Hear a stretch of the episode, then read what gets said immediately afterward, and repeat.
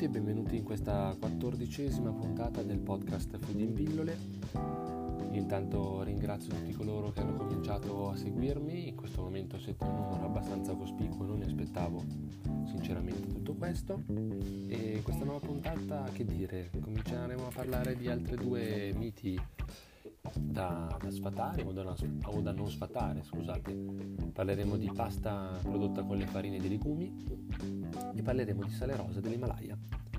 Se la cosa vi, vi può interessare, se gli argomenti sono di vostro gradimento, ascoltatemi e a breve scoprirete tutti i dettagli. Da Stefano Recrosio di Food in Pillole.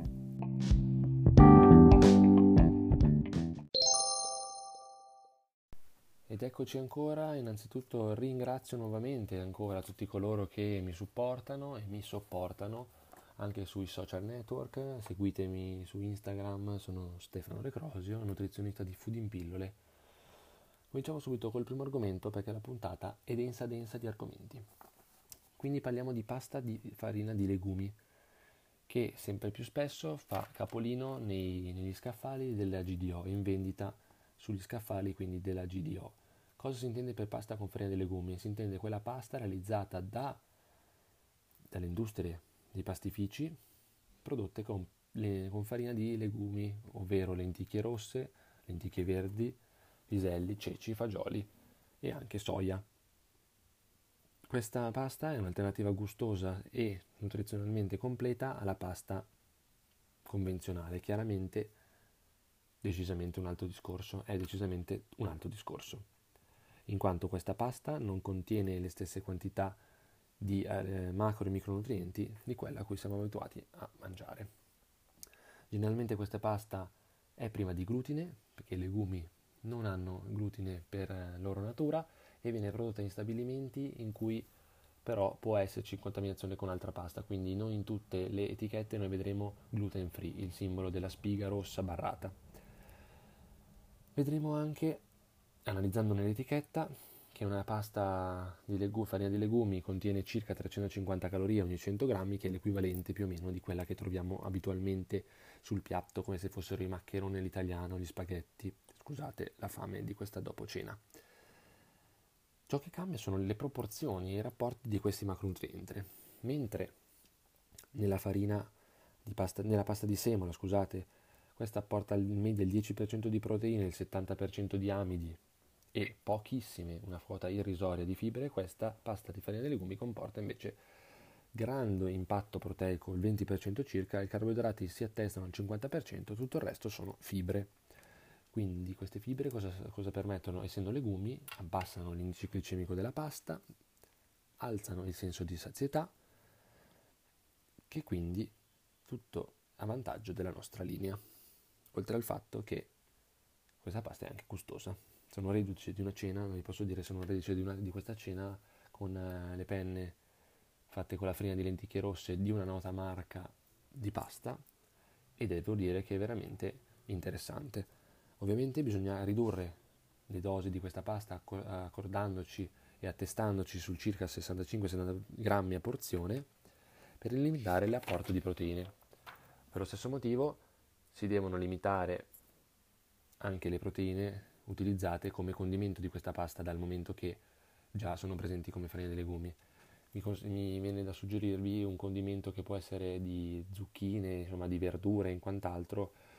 Possiamo amalgamare tut- il tutto con qualche formaggio, ma non esagererei con le dosi proteiche.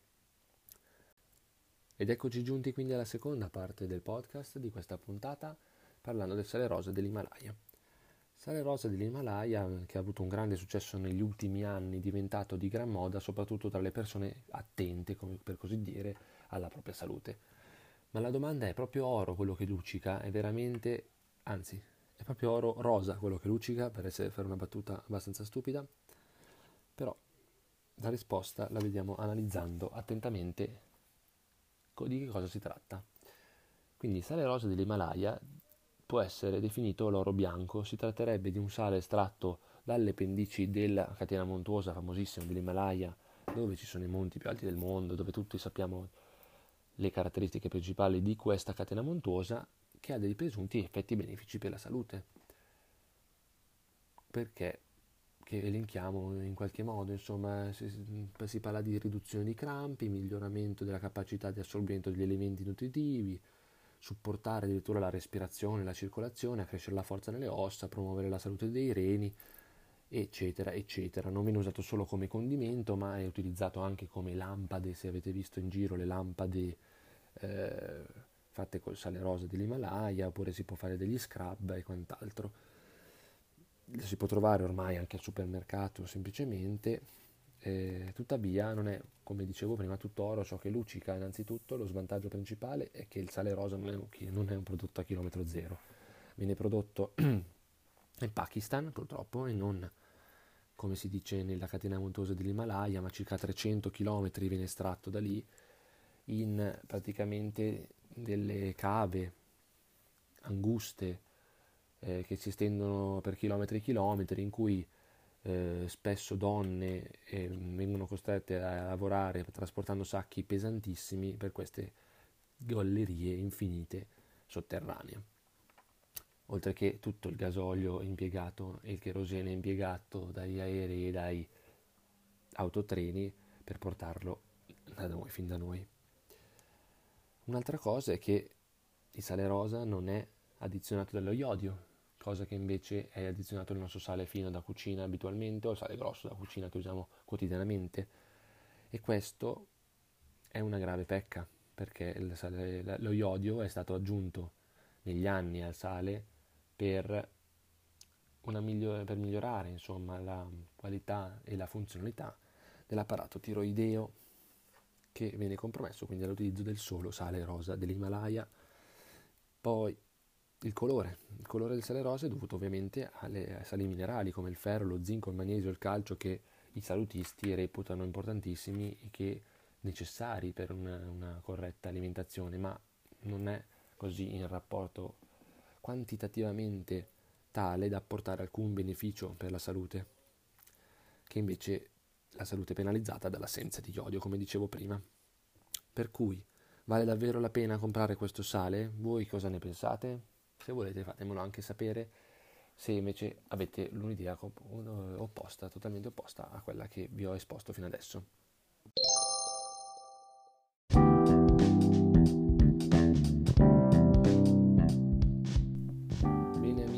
che lo so, lo so, ho sforato un po' i tempi di questo podcast che inizialmente doveva essere un vlogcast, cioè una cosa concreta, veloce, rapida da ascoltare in tutti i momenti della giornata. Spero che però gli argomenti siano stati di vostro gradimento. Mi, raccomando, seguitemi sul social network di Instagram eh, sotto Stefano Recrosio. Io sono appunto Stefano Recrosio, nutrizionista di Food in Pillole, il podcast dedicato all'alimentazione saluto, vi auguro una buona settimana, una buona giornata e alla prossima. Ciao!